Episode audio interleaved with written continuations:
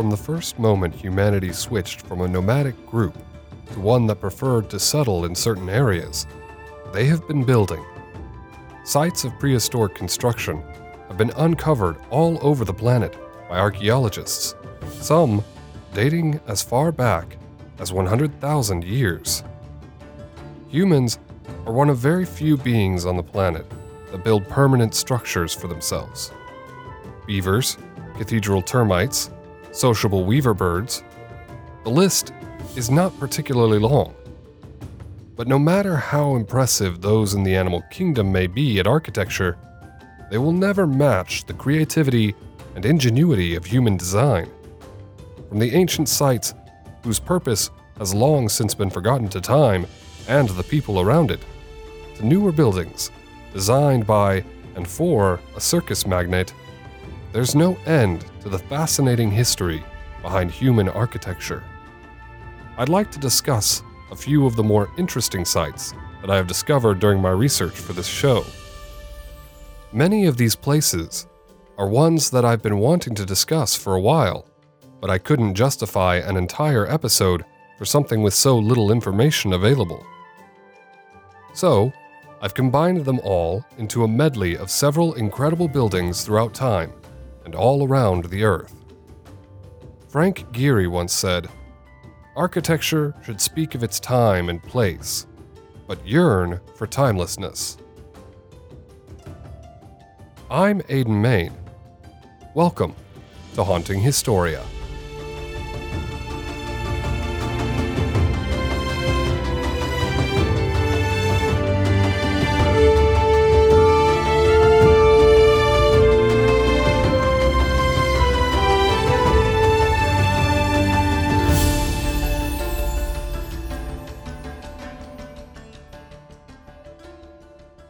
Nestled between Vietnam and Thailand sits the country of Cambodia.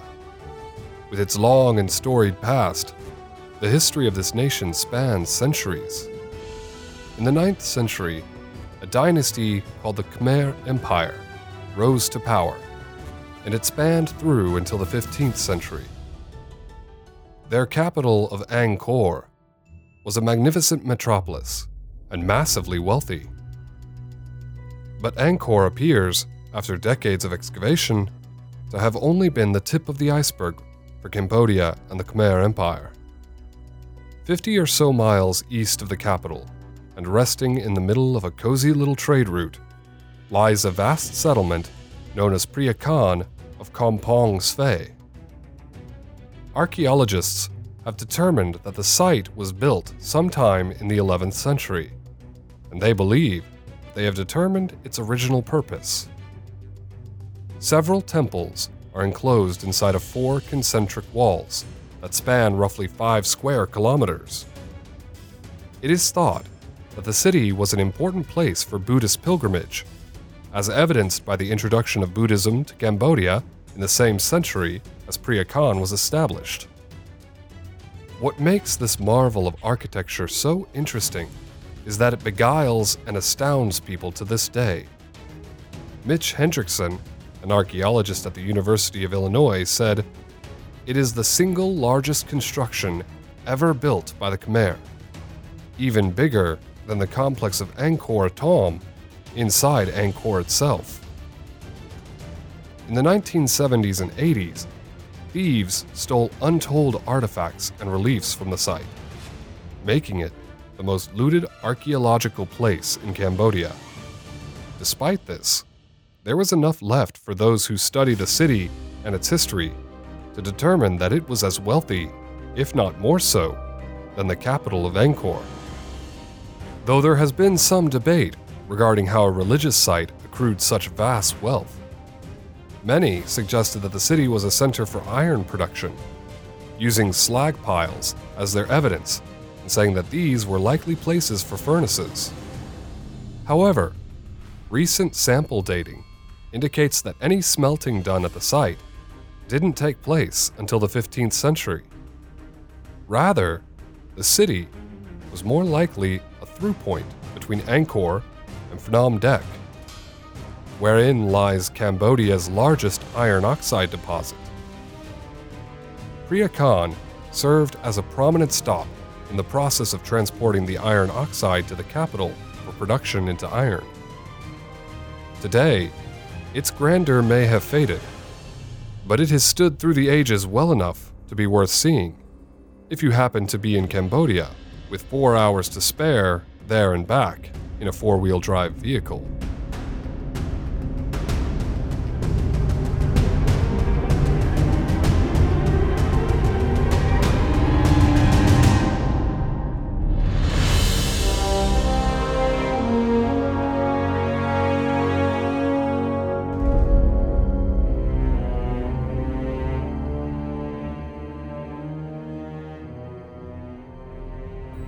four thousand feet above sea level, there is a lake in southern Siberia. It is called Terakol, and in the middle of the lake is an island, the site of a complex of buildings that has been the center of a mystery since the end of the eighteen hundreds. Por-Bajin is an area that measures in at seven hundred feet by five hundred thirty feet. A not excessively large area, the site couldn't even be considered a city. In fact, what it was supposed to be is the exact cause for debate among historians and archaeologists for decades. Most believe the site to be that of a grand palace built for the ruler of the Uyghur Khaganate that held power over the area of Siberia around seven fifty A D. But the most fascinating part of this mystery came when researchers found that whatever the building had been intended for, it never got the chance to fulfill its purpose. The building complex was never lived in or even used from what the archaeologists could tell from their research. Their biggest problem in solving this mystery was the precision, or lack thereof, of carbon dating. Margo of the University of Groningen sums it up by saying, "You always end up with a range, usually a few decades. For some periods or moments, this may not matter much. But for Por-Bajin, you really do want to know when exactly it was built." Recent advancements in tree ring dating held the answer. A Japanese scientist in twenty twelve, Fusa Miyake, found spikes in the carbon fourteen of a tree whose age had already been definitively calculated. These spikes eventually went on to be called Miyake events, and they were just the answer needed at Por-Bajin. By finding a Miyake event in the wooden beams of one of the buildings, they were able to pinpoint the exact year that the tree would have been cut down, and thus when the site was in the middle of construction. They concluded that it had been built in seven seventy-seven A D, and this discovery broke the dam on all the questions about the site. The Uyghur Khan they originally thought commissioned the space had a son, Tengri Bugu Khan. When that son took over the Khaganate at some point before construction, he changed the official religion. The Khaganate had been firmly established under Tengrism, which is a shamanistic tradition. But under Tengri Bugu Khan, the new religion was that of Manichaeism, a Gnostic faith that once rivaled Christianity before the spread of Islam. It could now be determined that the Khan constructed Por-Bajin as a Manichaean monastery, not a grand palace. However, his Khaganate was not happy about the change in religion, and due to an anti-Manichaean uprising, he was killed in seven seventy-nine, before the monastery could be completed and occupied. With the death of Tengri Bugu Khan and the return to Tengrism, Por-Bajin was abandoned until centuries later, long enough for the truth behind its origins to die, just as the man who commissioned it.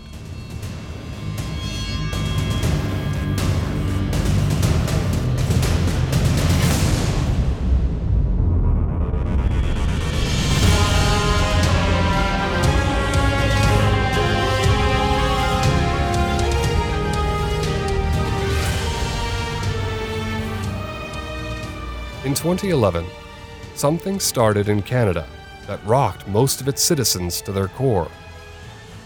There has been a widespread belief that since the different provinces became united under one parliament, the capital has always been firmly settled in Ottawa. For a short time in the eighteen thirties and eighteen forties, the Canadian government sat in Montreal. Canada was still under British rule during this time, and it had been split into the more English-loyal Upper Canada and the Francophone Lower Canada. However, the rebellions of eighteen thirty-seven and eighteen thirty-eight convinced the Crown of England that it would be better to govern the colonies under a single banner using a single parliament. In eighteen forty, that merger created the province of Canada, otherwise referred to as United Canada. They first tried to establish a government building in the town of Kingston, but after three short years, the politicians agreed that the town was too small to provide for their needs of governing the province. Thus, they decided to move to the largest city in the colonies at the time, Montreal. The eighteen forties were not a happy time in United Canada. They had just established their capital city, but the majority of the decisions were still being made over three thousand miles away by Queen Victoria. Meanwhile, a little closer to home, a small group of British loyalist Canadians heavily influenced the policies. Now that Upper and Lower Canada had united, the French Canadians of the Lower Province demanded to have a bigger say in the running of the government. Likewise, Anglophone Canadians, who were more working and middle class, wanted to fight for improved representation as well. It boiled down to a very similar powder keg which led to the American Revolution. A small group of individuals who had political power and allied with a ruling force an ocean away, versus a group of people who had little to no representation, fiercely motivated to do something about it. Tensions grew between the British Loyalists and those working towards Canadian autonomy until eighteen forty-eight. That was when the Reform Party gained control of the government over the more conservative Tory Party. A slew of new policies began flooding Parliament, including a bill in eighteen forty-nine which promised to pay indemnities to the victims of the rebellions of eighteen thirty-seven to eighteen thirty-eight. The Tories despised this new direction that the government was undergoing. They believed that those who stood to benefit from the proposed bill were traitors to the Crown, and they were not going to stand idly by. They formed a protest of the bill outside the parliamentary building in Montreal on the evening of April twenty-fifth, eighteen forty-nine. Tempers flared, egged on by the protest, until it exploded into a full-blown riot. The mob stormed the building during a meeting of the parliament and began a disastrous assault on the building itself. Eyewitness accounts that have survived from the catastrophe claim that men with torches intentionally set fire to it at all four of its corners, ultimately destroying the entire thing. The incident has largely been hushed up as an embarrassing moment in Canada's history, and for over a century later, it was forgotten, like a particularly shameful Thanksgiving story. But what's fascinating about the whole thing was that it was rediscovered thanks to how the building collapsed during that fateful fire. The building was originally called Saint Anne's Market, inspired by the Quincy Market in Boston. It had been built three hundred forty feet long, with two floors and an underground sewer. The top floor served as an exhibition and concert space, while the bottom floor was for butchers, fishmongers, and other vendors. The space beneath the building was a massive collector sewer that remained in service until the late nineteen hundreds. When the building collapsed due to the fire, the two floors fell down into the sewer and the riverbed beneath it. This completely sealed the rubble in a wet, oxygen-free area that made everything well preserved. So preserved, in fact, that everyone forgot it was there when the capital moved to Ottawa. The ground was eventually paved and turned into a parking lot, doing surprisingly little construction damage to the destruction it covered. It was only rediscovered when the sewer was decommissioned and urban developers planned to build on the site. Since then, over three hundred thousand artifacts from the old Parliament building have been recovered.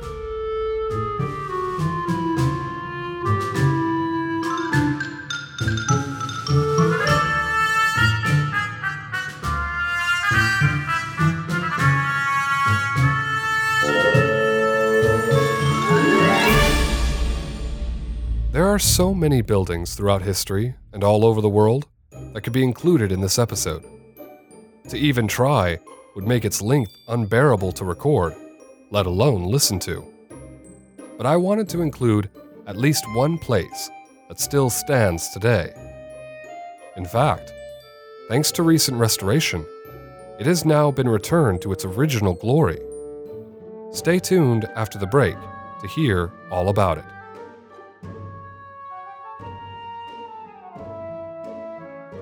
This episode of Haunting Historia was written and produced by me, Aidan Main, with research assistance by Marie Gervais and music by John Bjork.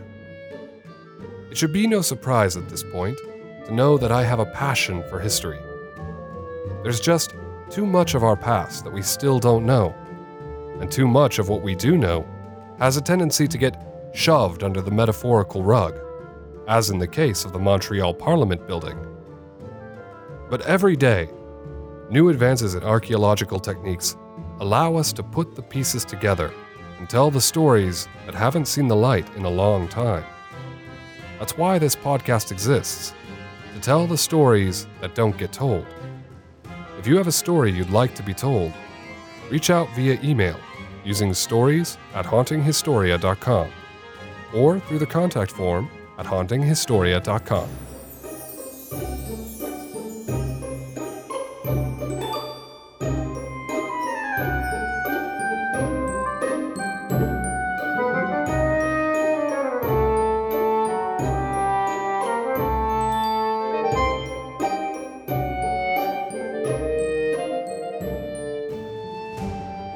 When Mabel Burton got married in nineteen oh five, she could hardly know what to expect of her new life. A farm girl from Ohio, she wed John Ringling of the Ringling Brothers' World's Greatest Shows. John then whisked her off to Europe for the honeymoon. It was here that she fell in love with Venice and Venetian architecture specifically. She took picture after picture, commissioned sketches, and basically devoured every example she could get her hands on, stuffing it all into an oilcloth briefcase that never left her side. When the newlyweds returned to the States, she immediately began planning, and though it would take until nineteen twenty-four to begin construction, she never lost sight of her dream home. The estate, built in Sarasota, Florida, was called Ka di Oro, or House of John in the Venetian dialect, and in honor of her circus magnate of a husband. Mabel took inspiration from Venice in general, but she specifically modeled Cà d'Zan after the Doge's Palace, Ka di Oro, and the Grunwald Hotel. For a time after it was completed, the pair threw wild, Gatsby-like parties in the villa, with bands serenading them from yachts in the Sarasota Bay. But after Mabel's death in nineteen twenty-nine, John remarried. The Great Depression, coupled with the new Missus Ringling's love of spending, led to the near bankruptcy of the estate. At one point, John had little more than three hundred eleven dollars in his account. In order to save his first wife's dream home from the creditors, Ringling bequeathed the property to the state of Florida. For decades, the home fell to the ruin of time, until two very important events occurred that would turn Ka di Oro's fortunes around. The house had been rented out as a party location for years, but in nineteen ninety-eight, it became the film location and backdrop for that year's adaptation of Great Expectations. The second was that the house was featured on an episode of A and E's America's Castles. Suddenly, the public eye was once again on Ka di Oro. The state of Florida gave ownership over to Florida State University, who provided more than forty million dollars in renovations, turning it into the John and Mabel Ringling Museum. Now, tourists can visit the estate and see the Venetian-inspired home in all its glory, as if it had just been built in the last decade.